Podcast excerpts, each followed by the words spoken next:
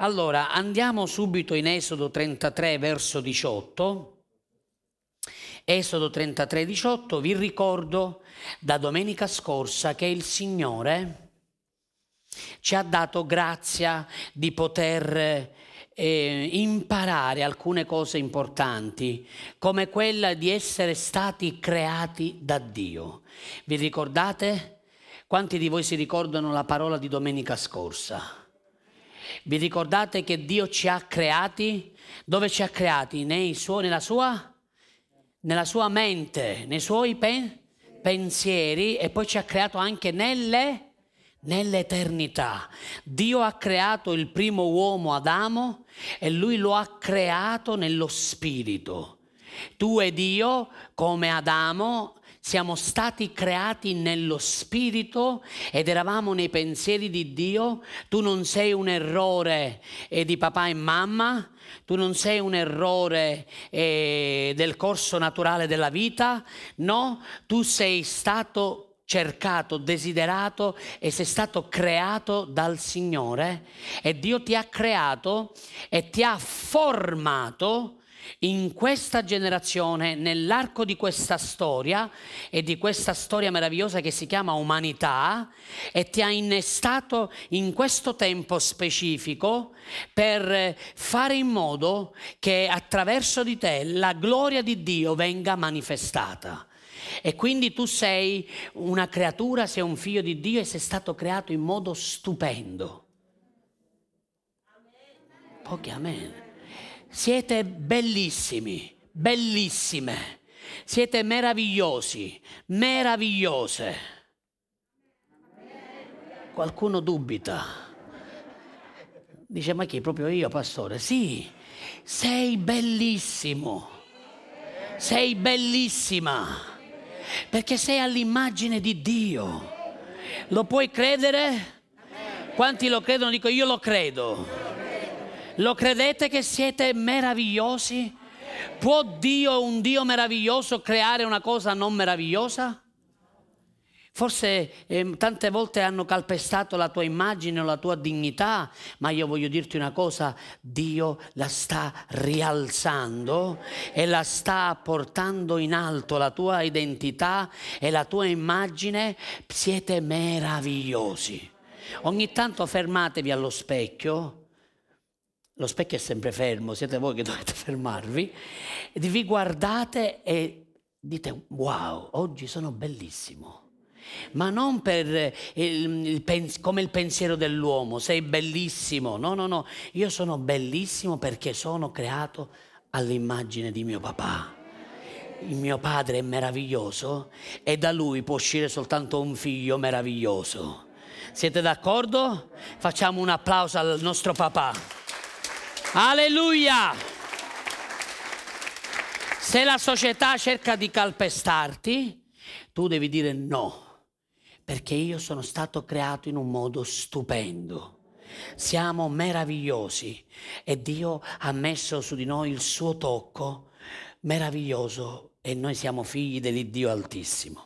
Allora, Esodo trentatré, verso diciotto, stavo dicendo che Dio domenica scorsa ci ha eh, insegnati, eh, ci ha insegnato qualcosa di eh, meraviglioso, di prezioso, cioè che Lui ha creato ognuno di noi per poter eh, fare in modo che la sua gloria venga manifestata, e ognuno di noi è parte dell'immagine di Dio e siamo stati creati appunto come eh, figli di Dio di questa generazione per poter manifestare la gloria e la speranza che c'è nel suo amato figlio Gesù Cristo. E adesso voglio prendere da qui, da Esodo trentatré diciotto, dove dice: Mosè disse al Signore: ti prego, Eterno, fammi vedere la tua gloria.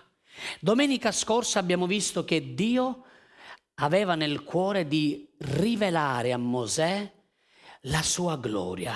Abbiamo imparato che nel cuore di Mosè c'era questo desiderio che era quello di vedere la gloria di Dio, ma abbiamo anche imparato che è stato Dio stesso a mettere questo desiderio nel cuore di Mosè per vedere ancora di più di quanto lui aveva visto e di sperimentare ancora di più di quanto aveva sperimentato. Non dimentichiamoci che la dimensione della gloria eh, si ci entra di livello in livello, di fede in fede, di valore in valore, di gloria in gloria, e anche nella dimensione della gloria, vi ho accennato qualcosa domenica scorsa, ci sono diversi livelli di gloria e Mosè aveva sperimentato eh, diversi livelli di unzione, diversi livelli di fede, ma non aveva ancora sperimentato di vedere la gloria del Signore. Così Dio mette nel cuore di Mosè un desiderio più alto di entrare in una dimensione nuova. Perché? Perché aveva visto il mare aprirsi, aveva visto la terra che si apriva e ha inghiottito tutte quelle persone che parlavano ed erano contro di lui e contro il proposito di Dio, aveva visto gli egiziani sconvolti dalle acque del mare, lui era passato in terra asciutta, ha visto la colonna di fuoco, la nuvola, ha visto la manna, da... ha visto tantissime cose straordinarie, ma Dio lo stava portando ad entrare in una dimensione nuova. E cosa fa il Signore? Lo prende e lo posiziona in una fenditura della roccia. Quindi già questo ci fa comprendere che per vedere la gloria di Dio e per sperimentare di più del Signore, noi dobbiamo stare al posto giusto dove Dio desidera che noi siamo. Non solo nel posto giusto in Cristo, perché già questa è la prima posizione che noi dobbiamo ottenere, ma la secondo, il secondo tipo di posizione che dobbiamo ottenere è quella di stare al posto giusto nel corpo di Cristo, nella posizione giusta e nel posto giusto per poter sperimentare la gloria del Signore. Così Dio lo prende, lo mette in questa fenditura che è la roccia, che è Cristo, e Cristo non è solo il capo, ma Cristo è anche che il suo corpo, la sua chiesa. Tu sei in questa casa, sei in questa location, sei in questa parte del corpo e Dio ti vuole in questa parte del corpo, in questa location, per farti vedere la sua gloria. Ma come Mosè, così anche noi abbiamo bisogno di essere processati. Mosè, quel Mosè che vedete lì in Esodo trentatré diciotto, non è lo stesso Mosè che era nel palazzo del faraone. Dio ha dovuto lavorare nella vita di Mosè. Se tu vuoi vedere la gloria, e io credo che voi vogliate vedere la gloria di Dio, quanti di voi volete vedere la gloria di Dio? Perché se tu non la vuoi vedere, non la vedrai. Ma se tu invece la desideri, allora questa sarà una motivazione in più, una spinta in più per attraversare il processo.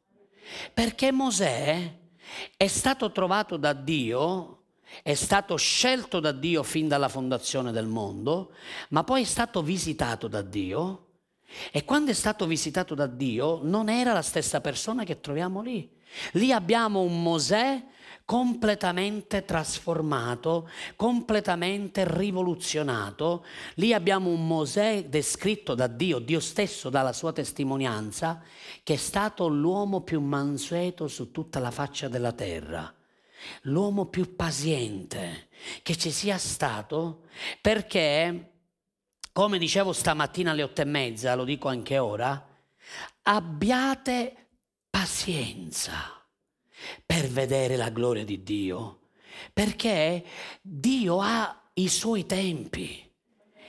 Ascoltatemi, stamattina lo dicevo pure, lo ripeto, sembra un gioco di parole, ma non è un gioco di parole. Non è una perdita di tempo aspettare i tempi di Dio. Lo ripeto. Non è una perdita di tempo aspettare i tempi del Signore. Spesso noi pensiamo che dobbiamo fare tutto di fretta e furia, di corsa, perché altrimenti perdiamo quel treno che sta passando. Eh, se non lo faccio ora, non lo faccio più. Fratelli miei e sorelle mie, non fatevi prendere in giro dal nemico. Dio ha i suoi tempi. Mosè è stato visitato quando era ancora eh, un bambino, un neonato, perché? Perché Dio lo ha protetto, vi ricordate? La mamma lo ha preso, l'ha messo in una, in una cesta, lo ha messo nel fiume, è arrivato dritto, dritto, dritto, dritto, dritto al palazzo del faraone e la, la figlia del faraone l'ha vista, l'ha preso, l'ha adottato, è tutto un progetto straordinario, immaginate queste cose. Tanti bambini sono stati uccisi, tanti ebrei erano stati uccisi per opere, per mano del faraone, ma l'occhio di Dio era su Mosè. Ma non un Mosè che è stato, scrivetelo quello che vi sto dicendo, che è stato preparato nel palazzo del faraone. Una cosa è la preparazione. Una cosa è la trasformazione.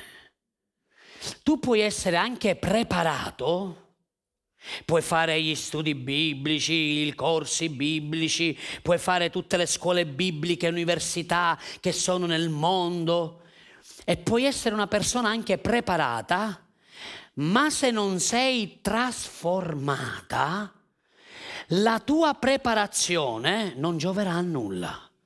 Perché tu parlerai e le persone non succederà nulla, perché non c'è il tocco di Dio.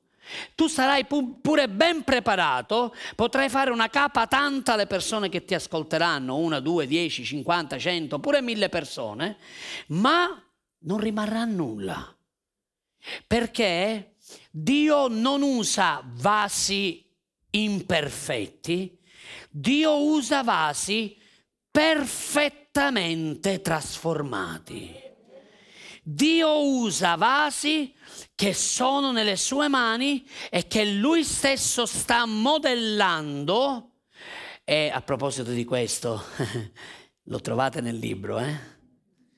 Lo trovate nel libro, quindi questa è una chicca in più che vi sto dando, perché Dio vi trasformerà prima di usarsi di voi. Molti pensano al contrario, che Dio si voglia usare di loro così come sono. No, cari miei. Ascoltatemi, una cosa è la benedizione. Dite amen, per favore. La benedizione è per tutti i figli. Dio benedice tutti i suoi figli. Dio vi ama, anche noi vi amiamo, dell'amore di Dio che è in noi per voi, ma... una cosa è la benedizione, una, un'altra cosa è lo scopo di Dio. Sono due cose diverse. Dio può benedire la tua vita perché tu sei in Cristo e quindi sei un figlio di Dio, sei una nuova creatura in Cristo Gesù, ma poi ci sono delle benedizioni che fanno parte solo per alcuni che si lasciano appunto trasformare per lo scopo di Dio. Perché Dio ha uno scopo, ha un proposito per te, ha una chiamata per te. E questa chiamata non è che è solo domata, può essere anche una chiamata semplice, anche per pulire le sedie, anche per dire buongiorno ai fratelli che vengono, per lodare, per suonare, per danzare, per riprendere con la telecamera, per stare al mixer, qualunque sia, o per andare a evangelizzare, qualunque sia la chiamata che Dio ha per te, non potrà essere espressa nel suo migliore, nel suo massimo splendore, se non c'è la trasformazione. Dio, prima di usarsi di te, vuole trasformare te. Mosè è stato trasformato. Lì troviamo, in Esodo trentatré, un Mosè cambiato. Non era più il Mosè di prima, che per impulso, per rabbia, appena ha saputo che era un ebreo e ha visto che quell'egiziano, quel eh, supervisore egiziano eh, colpiva il suo fratello ebreo perché lavorava male, le, lo percoteva, glielo fariva, gli faceva del male, subito lui ha preso un coltello, l'ha ucciso e poi l'ha scaraventato. No, adesso qui troviamo un Mosè paziente. Troviamo un Mosè mansueto e Dio vuole fare un lavoro dentro di te. Quanti dicono amen? Quanti di voi volete essere vasi ad onore per il Signore? Sapete che in una casa ci sono vasi ad onore e vasi a disonore, vasi nobili e vasi ignobili.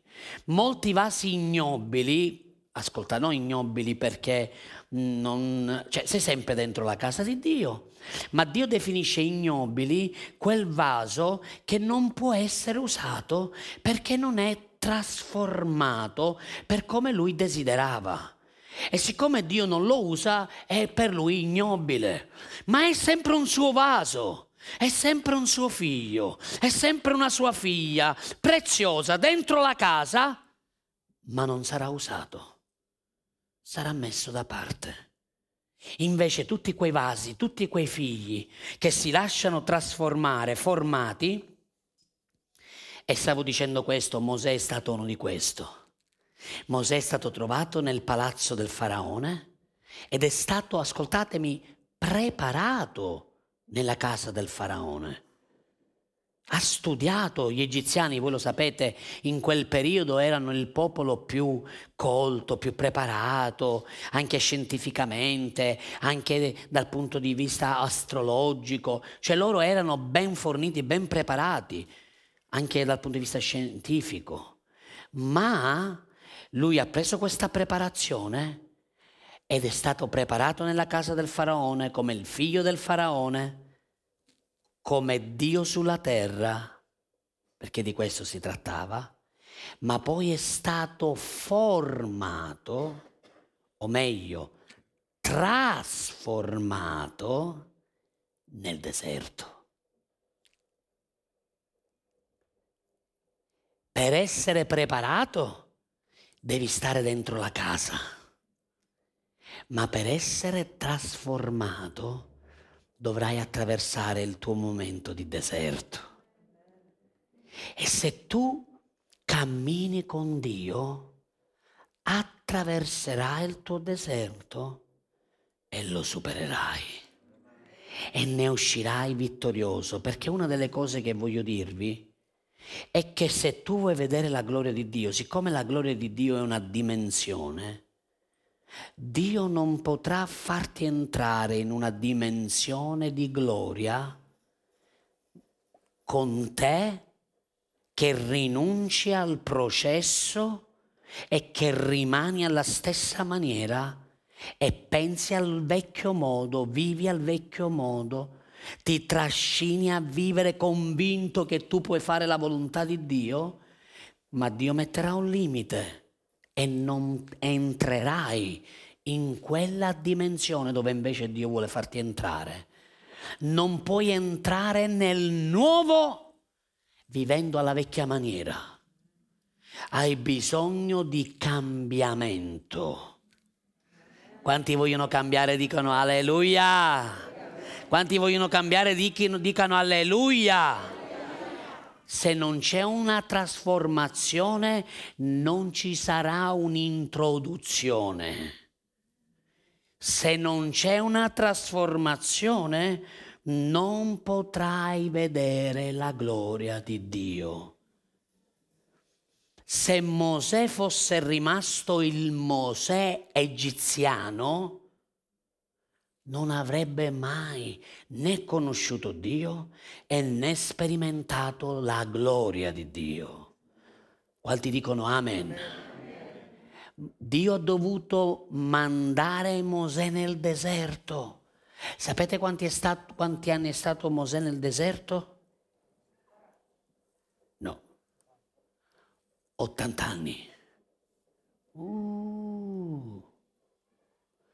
I primi quaranta anni li ha vissuti da egiziano nel deserto. A ottanta anni ha conosciuto Dio. È andato a liberare il popolo. E poi altri quaranta anni per disubbidienza del popolo li ha vissuti nel deserto. E ha visto la terra promessa da lontano. Siete qui? ascoltatemi, il deserto ti permetterà di vedere la gloria di Dio. Senza superare il deserto non potrai vedere la gloria, perché la gloria è una dimensione alta. Noi abbiamo una dimensione che è la dimensione naturale. Nella dimensione naturale tu cammini e vai avanti per fede. Il giusto vive e vivrà per la sua. Ma c'è una dimensione più alta che si chiama unzione, l'unzione di Dio. Già qui entriamo nel territorio soprannaturale, dove abbiamo a che fare con la presenza di Dio, con il mondo spirituale, con il regno spirituale. Quanti dicono amen? Amen. Ma poi c'è una dimensione più alta dell'unzione, che è la dimensione originaria, quello di cui vi ho parlato domenica scorsa, che è la dimensione della gloria.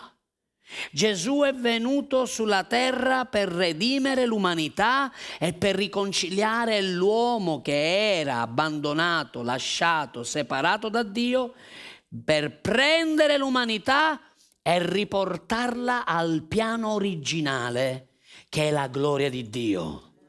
Dio ti ha creato per vedere, per sperimentare e dimorare nella sua gloria. Così Mosè stava chiedendo qualcosa di più grande. Aveva fame di qualcosa di più grande di ciò che aveva vissuto. E mano a mano tu vieni trasformato da Dio. Dio userà quel processo, quella trasformazione dentro di te per farti entrare in nuove dimensioni. Non potrai mai entrare nella dimensione della gloria se vivi in modo carnale, o se vivi nel peccato, nella disubbidienza, nella ribellione, o vivi come quelli del mondo. Cosa ti aspetti poi? Di vedere la gloria? Ma no, è impossibile, perché la gloria è una dimensione di perfezione. Se tu non sei perfettamente perfezionato, non potrai entrare in un'area perfetta. Siete qui? State comprendendo? Ecco perché Dio, quando una persona riceve Cristo, lo rende perfetto alla sua immagine. Tu sei all'immagine di Dio, ma nello spirito. Lo spirito è rigenerato. Seconda Corinzi cinque diciassette, lo so che sto andando eh, per i versi. Seconda Corinzi cinque diciassette. Chi è in Cristo, egli è una nuova creazione, dice la parola originale. Le cose vecchie sono passate, ecco tutto è diventato nuovo, ecco sono diventate nuove. Se sei in Cristo, il tuo spirito è rigenerato, cioè è perfetto.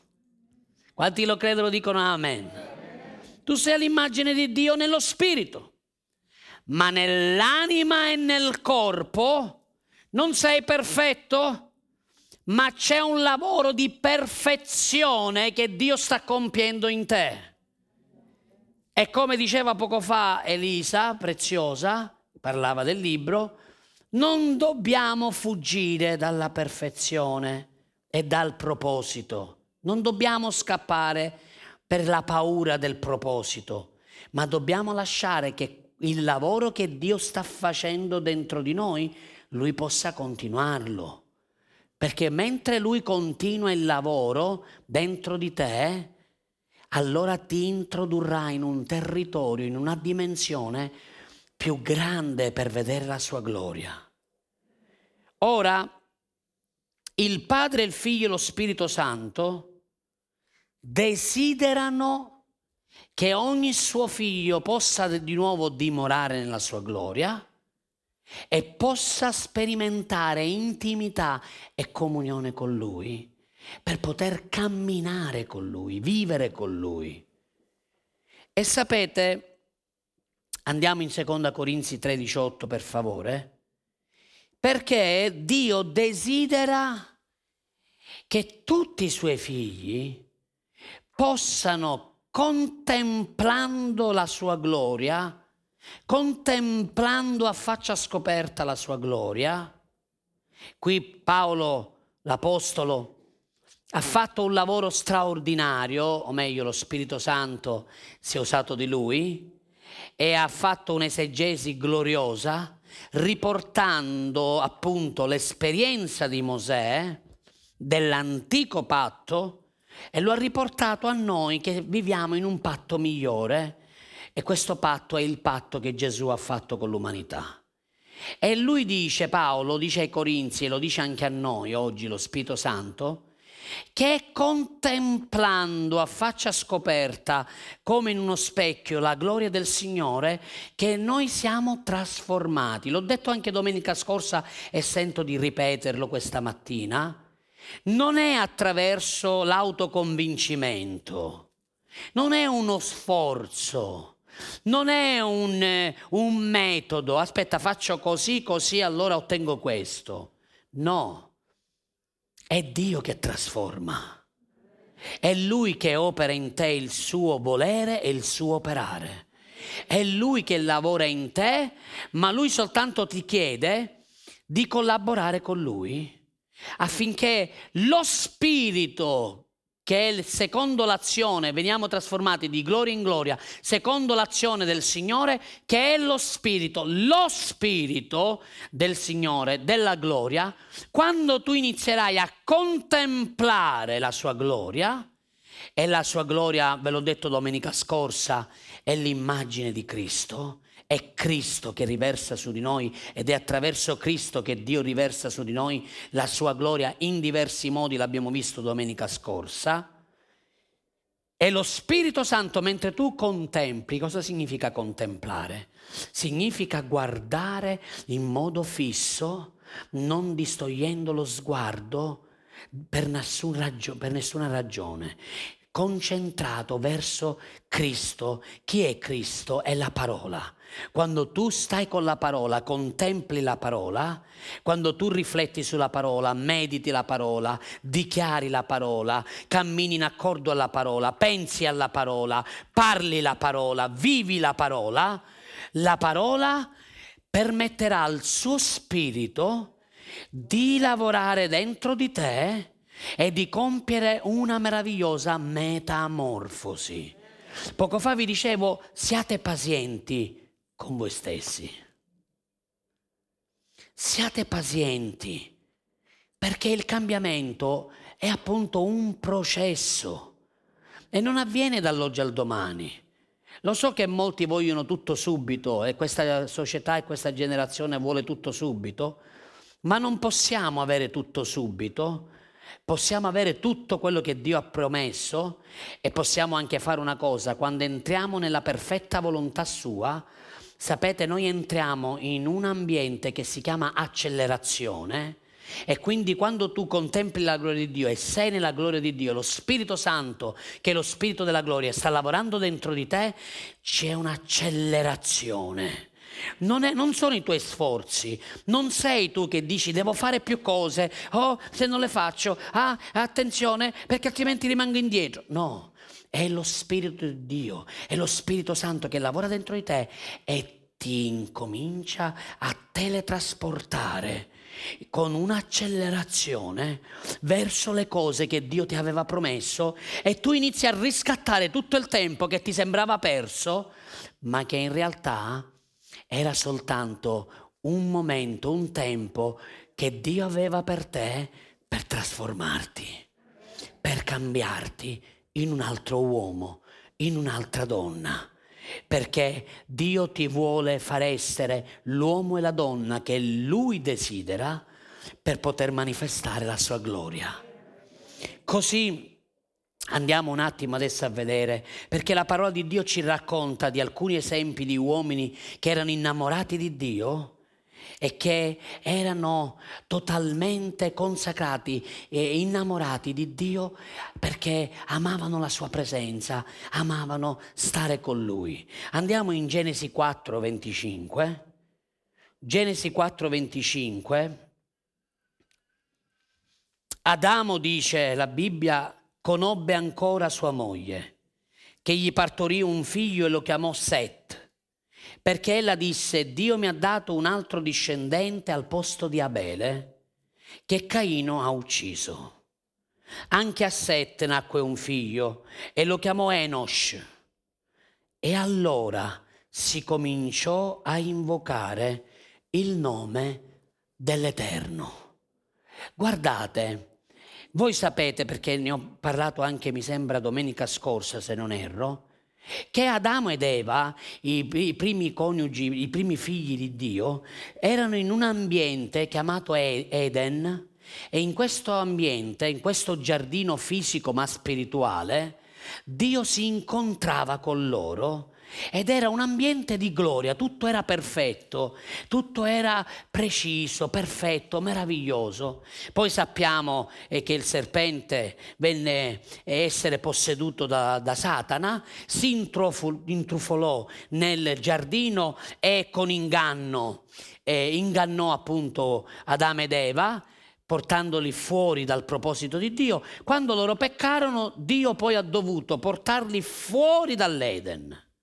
Ascoltatemi, quando le persone vivono fuori dall'Eden, cioè fuori dall'ambiente della gloria, l'ambiente della gloria è, è importantissimo. Vi faccio un esempio per farvelo comprendere, per farvelo comprendere a parole molto semplici. Quando voi venite in chiesa, voi siete ripieni della parola di Dio, della presenza di Dio. I vostri pensieri cambiano, le vostre parole cambiano, il vostro modo di agire cambia, perché lo Spirito Santo lavora dentro di voi e voi uscite da questo luogo ripieni, meravigliosi, benedetti, eh, pieni di compassione, di amore, di gioia, di pace.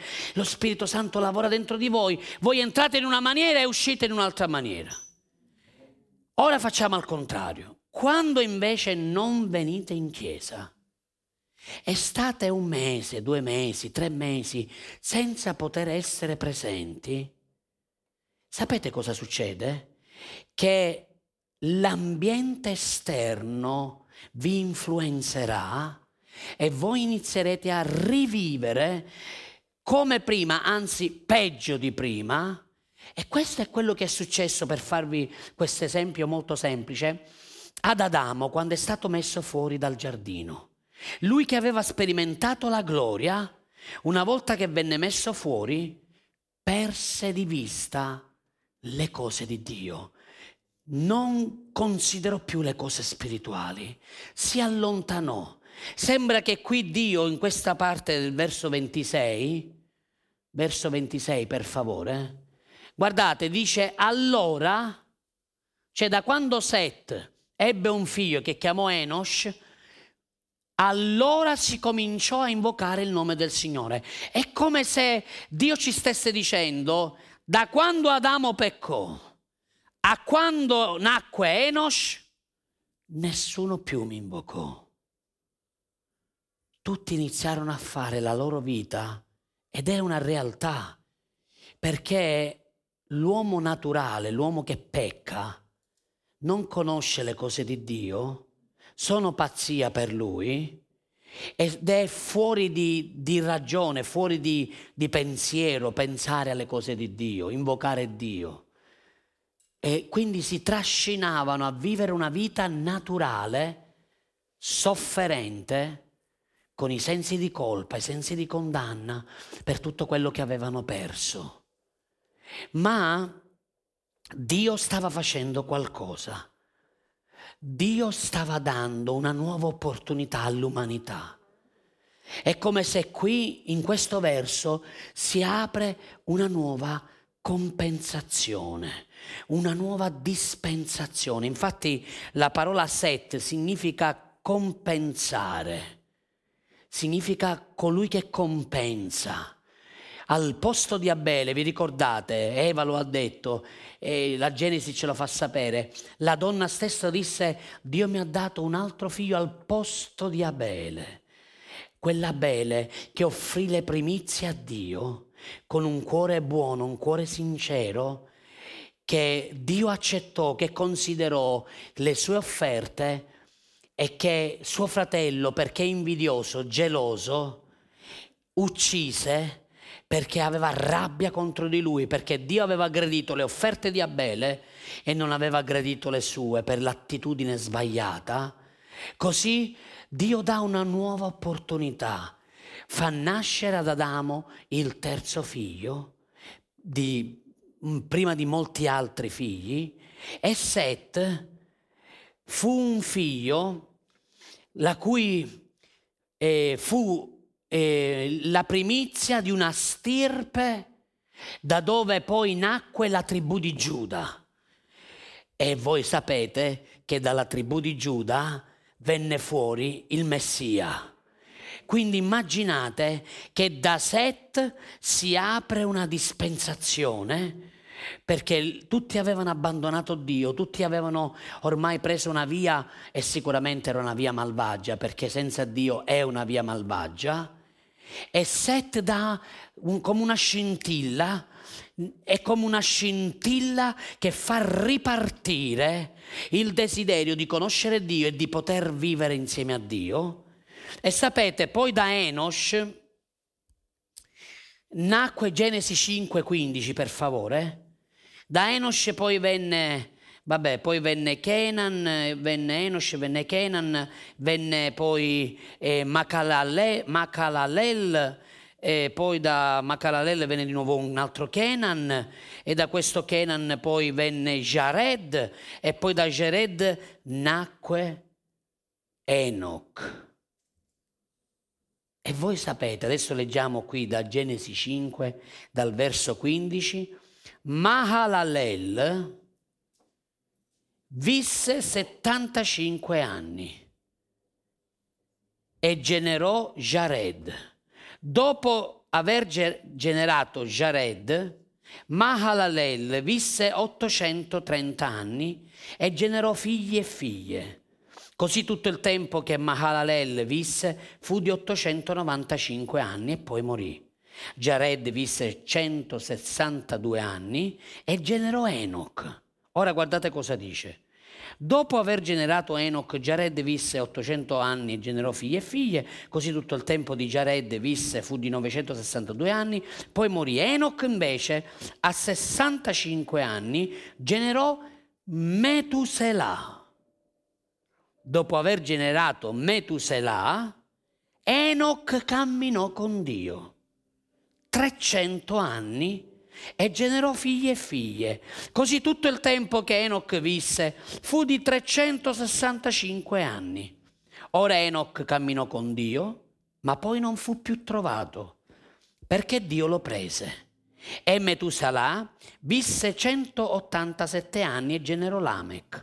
Dopo aver generato Lamech, Metuselah visse altri settecentosettantadue anni e generò figli e figlie. Così tutto il tempo che Metuselah visse fu di novecentosessantanove anni, poi morì.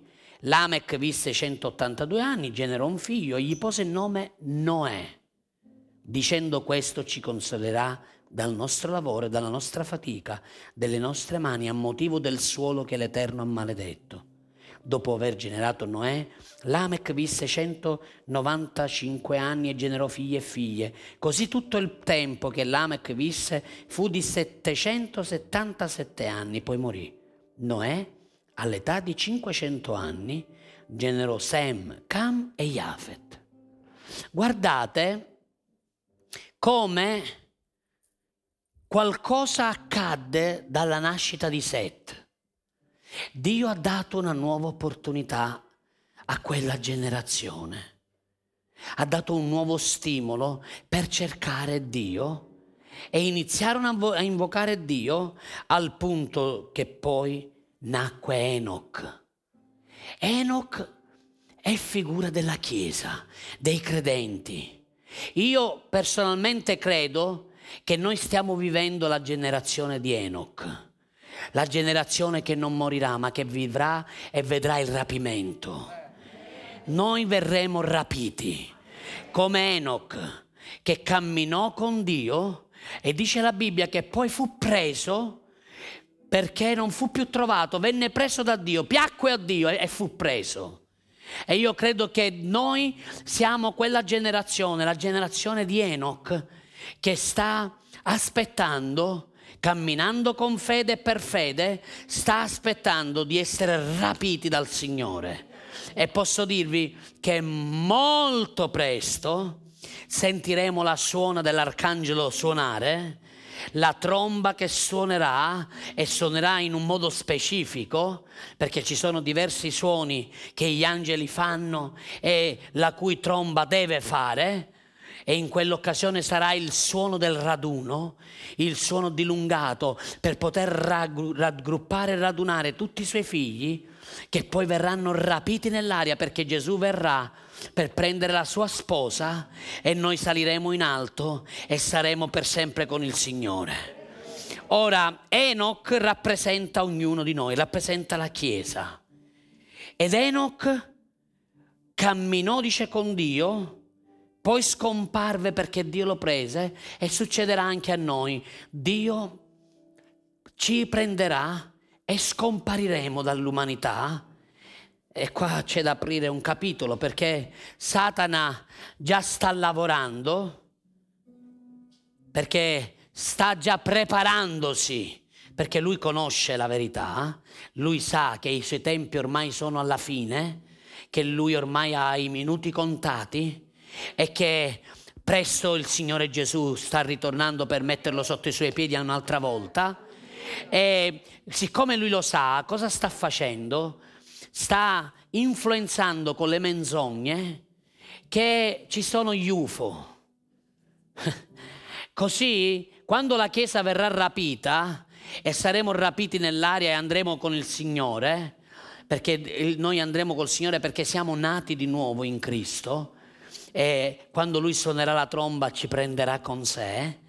Ma Satana cosa sta facendo? Vuole fare credere all'umanità che saranno gli U F O a rapirci, che ci saranno questi U F O che ci rapiranno, e quindi così quando succederà quello che succederà, perché eh, Gesù ritornerà per milioni e milioni di anime, non verrà solo per la Chiesa Parola della Grazia di Milano.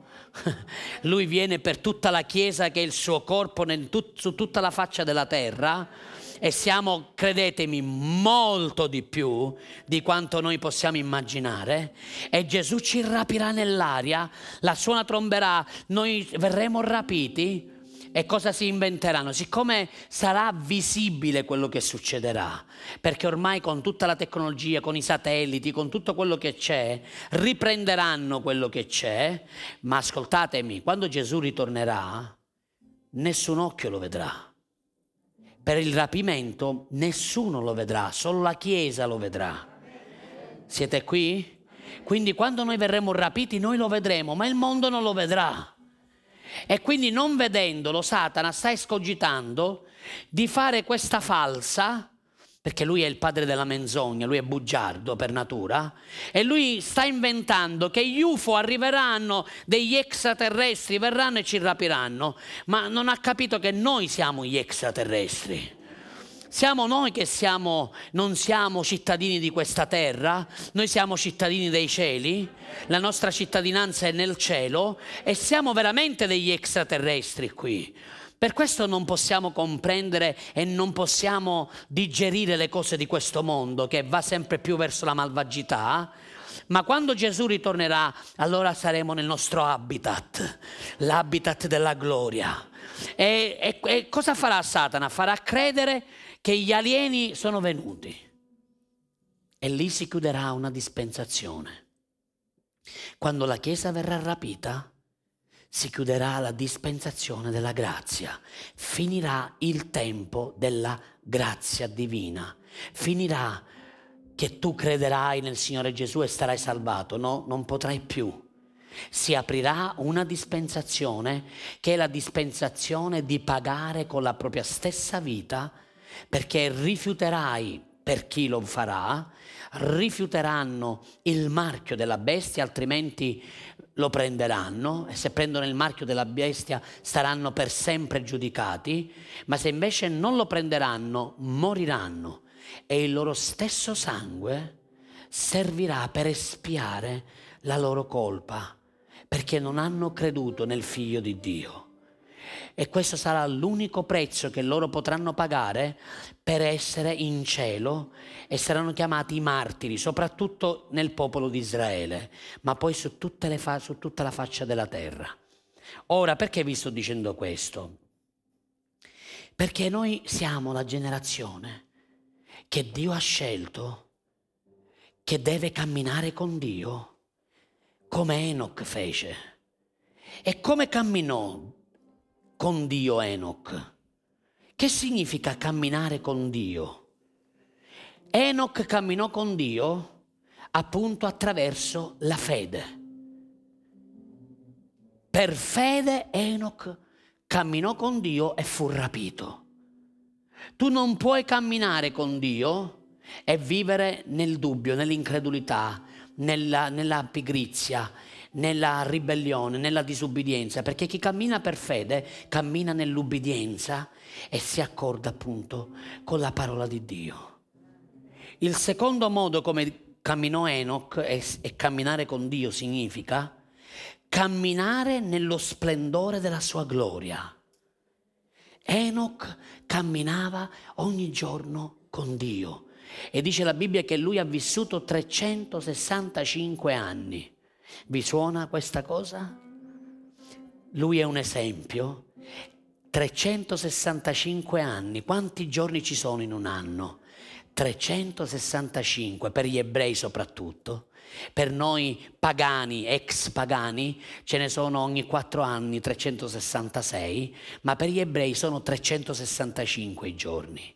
E trecentosessantacinque giorni è il modo come Dio vuole che tu cammini con Lui, cioè ogni giorno Dio vuole che tu cammini con Lui, alla sua presenza, come Enoch fece, che per trecentosessantacinque anni lui camminava ogni anno, ogni giorno, ogni istante camminava con Dio. E poi l'ultima cosa, camminava in accordo con il proposito di Dio. Enoch imparò e comprese che c'era un piano più grande, che c'era un proposito più grande di quello umano, naturale, di quella società che lo stava circondando, che era una società perversa, una società lontana da Dio, presa dai peccati, dai piaceri del peccato. C'era una dimensione più alta, che era quella di accordarsi con Dio. Era innamorato del Signore. E Dio gli piacque Enoch, gli piacque così tanto che lui non assaporò la morte. Passò, ci fu il teletrasporto, sapete? Quando Gesù verrà ci sarà il teletrasporto, saremo teletrasportati da un mondo naturale a un mondo di gloria. E questo è quello che è successo ad Enoch. Lui è stato preso da Dio, come anche il profeta Elia, vi ricordate? Elia è stato trasportato, teletrasportato, c'è stato un teletrasporto, un trasporto che è andato al di là della velocità della luce, del tempo, della materia, e Dio lo ha preso, vroom, e lo ha introdotto con il motore del teletrasporto, lo ha introdotto subito nei cieli. Eliseo lo vide, voi lo sapete, ma invece Enoch non lo videro più. Ebrei undici cinque dice, Ebrei undici cinque ci dice, guardate, per fede Enoch fu rapito perché non vedesse la morte e non fu più trovato perché Dio lo aveva portato via. Infatti, prima che fosse portato via, ebbe la testimonianza di essere stato gradito al Signore Dio. Alleluia! Fratelli miei e sorelle mie, cosa vi dice questo verso? A me dice qualcosa di meraviglioso, che Dio vuole che la generazione di Enoch dia testimonianza è che Dio usi questa generazione, la sua Chiesa in questa generazione, per rendere la sua testimonianza a tutta la società, perché allora verrà la fine, quando questo Evangelo del Regno sarà predicato in testimonianza a tutte le genti, allora sarà la fine, allora alzate il vostro sguardo, allora suonerà la tromba, allora apparirà il Re dei Re, il Signore dei Signori. Ma noi dobbiamo rendere testimonianza, o meglio, dobbiamo fare in modo che Dio stesso renda testimonianza attraverso di noi, affinché quando non ci vedranno più si ricorderanno di quello che noi abbiamo detto. Non sarà più lo Spirito Santo a ricordarglielo, perché lo Spirito Santo sarà in cielo insieme a noi, il Padre, Figlio e lo Spirito Santo saranno riuniti per le nozze dell'agnello e noi con loro. Ma se noi iniziamo a dare la nostra testimonianza, iniziate a testimoniare, a dire a tutti quanti che Gesù sta per ritornare. Non abbiate paura, non usate dei vocaboli, dei gerghi evangelici antichi. No, siate semplici, parlate loro cuore a cuore, diteglielo: guarda che il mio Signore Gesù sta per ritornare e se tu non nasci di nuovo rimarrai qui e poi dovrai pagare con la tua stessa vita per rinnegare al marchio della bestia. Allora che aspetti? Ricevi Cristo, riconsacrati a Lui, ritorna a Lui, riconciliati a Lui, altrimenti la tua fine sarà per, all'inferno per sempre, per i secoli dei secoli. E quando questa testimonianza Dio la manderà a tutte le genti, allora noi verremo rapiti come Enoch. Enoch piacque al Signore e Dio ne diede testimonianza. Immaginate, Dio dà testimonianza. Ma come fa Dio a dare testimonianza? Perché sicuramente Enoch, quando camminava con Dio, risplendeva della sua gloria. E le persone, quando lo guardavano, dicevano: Enoch, ma che cosa ti è successo? Da quando ti è nato il tuo figlio Matusalem, non sei più lo stesso. Immaginate, Matusalem, sapete cosa significa? Significa uomo morto che verrà, uomo del giudizio. Ascoltatemi, a volte per ritornare a camminare con Dio c'è bisogno di un giudizio, c'è bisogno che un giudizio venga dato per scuotere le coscienze, come quella di Enoch, che preso dal timore iniziò a ritornare a Dio con tutto il suo cuore, per fare in modo che il suo cuore fosse gradito dal Signore totalmente, in mezzo ad una generazione perversa. E poi un altro uomo come esempio fu Noè, di cui abbiamo appena iniziato a leggere. Voglio prendere con voi Genesi sei verso nove e poi così ci alziamo e preghiamo. Anche di Noè è scritto che Dio camminò con Noè, che Noè camminò con Dio. Guardate, questa è la posterità di Noè. Noè fu un uomo giusto, integro ai suoi tempi. Noè camminò con Dio. Alleluia! Noè camminò con Dio, ascoltatemi bene, in mezzo a una generazione perversa. Sono stufo di sentire che le persone cadono nel peccato perché la carne è debole, lo spirito è pronta, ma la carne è debole. Oh pastore, fratelli miei e sorelle mie, smettiamoli di creare un alibi al peccato. Se tu cammini con Dio, se tu sei ripieno della gloria di Dio, il peccato non si avvicinerà a te. Potrai anche vivere in mezzo a tanti peccatori e non peccare, e dare testimonianza della gloria di Dio e di quello che Cristo Gesù ha fatto per la tua vita. Ma se tu cammini a zonzo per i fatti tuoi, indipendente da Dio, dalla Chiesa, dal suo corpo, dal suo spirito, e fai a modo tuo e non a modo suo, allora è normale che ti ritroverai a peccare. Perché? Perché non sarai pieno della gloria, non sei ripieno del suo spirito, non sei ripieno della sua parola. E quando il nemico verrà, sarà facile prenderti a descarti e portarti fuori, e farti cadere, e farti deviare, e farti andare fuori dalla volontà di Dio. Allora, Noè è un esempio, Enoch fu un esempio. Noè camminò con Dio, immaginate la perversione che c'era in quel periodo.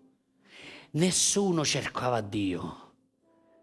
Dio ha dovuto un'altra volta, infatti Metusalem, quello che era il nome del figlio di Enoch, era un nome profetico che Dio stava dando attraverso Enoch per un giudizio che sarebbe avvenuto subito dopo, e questo poi avvenne quando Dio scelse Noè in un tempo specifico, dove voi sapete che poi Dio aprì le cataratte del cielo e mandò il diluvio universale, perché la terra era ostinata, ribelle contro Dio, e non c'era più un pensiero buono nella vita degli esseri umani. E che cosa sta succedendo qui fuori? Fateci caso. Cosa stiamo vivendo? Ci stiamo avvicinando in quei periodi. E sapete cosa succederà? Che come Enoch la Chiesa verrà rapita, ma poi cadrà un giudizio sulla terra, che quelli che saranno qui saranno già giudicati. Un giudizio scenderà sulla terra. E lì sarà la fine, perché poi ci sarà la condanna eterna, che è la morte, l'ultima morte, la morte finale, la morte eterna, che significa essere separati eternamente da Dio. Mamma mia, che cosa tremenda solo a pensarci.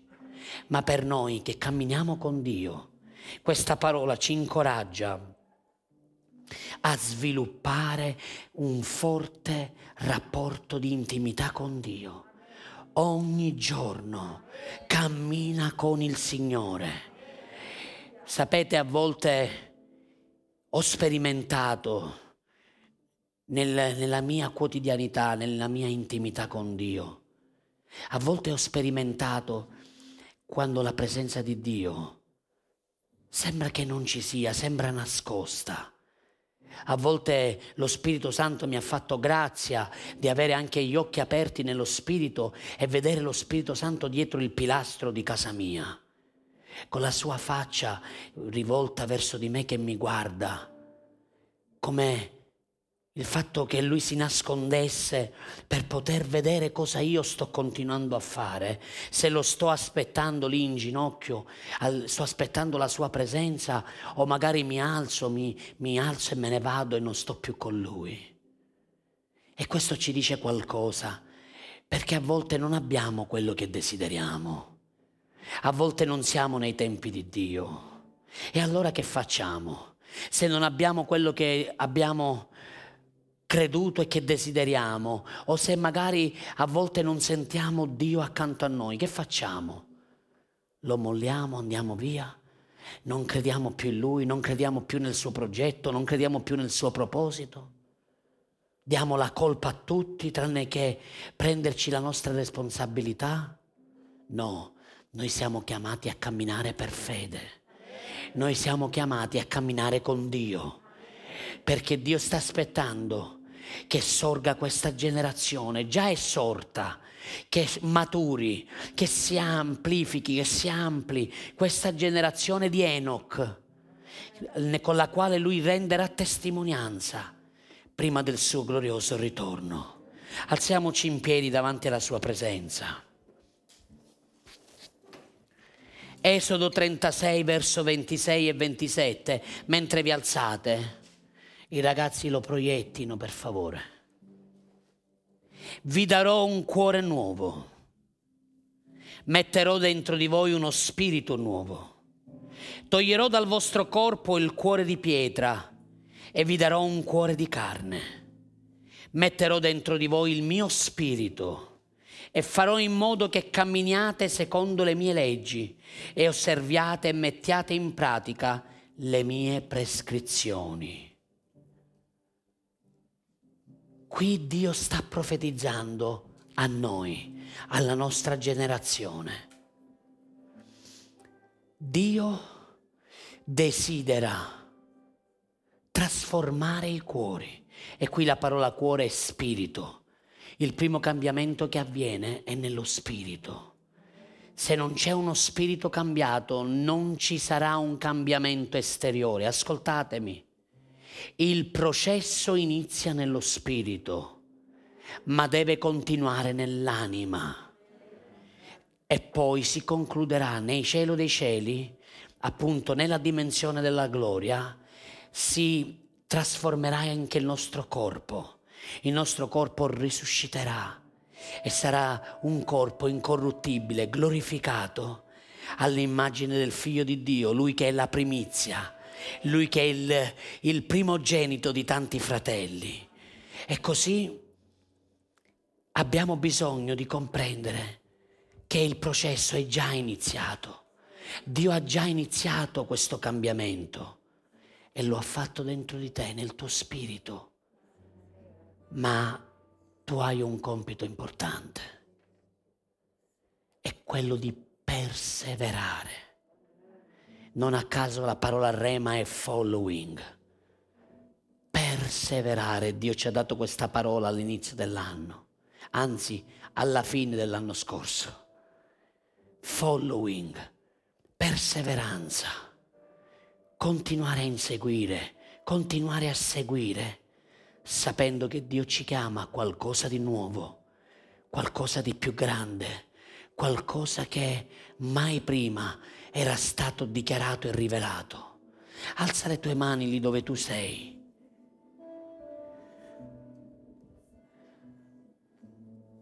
Enoch camminò con Dio. Dio si aspetta che anche tu cammini con Lui. Dio vuole compiacersi di te e Dio desidera usarsi di te per manifestare la sua gloria, la sua gioia, il suo amore, la sua potenza, la sua benedizione che arriva attraverso la tua vita ad altri.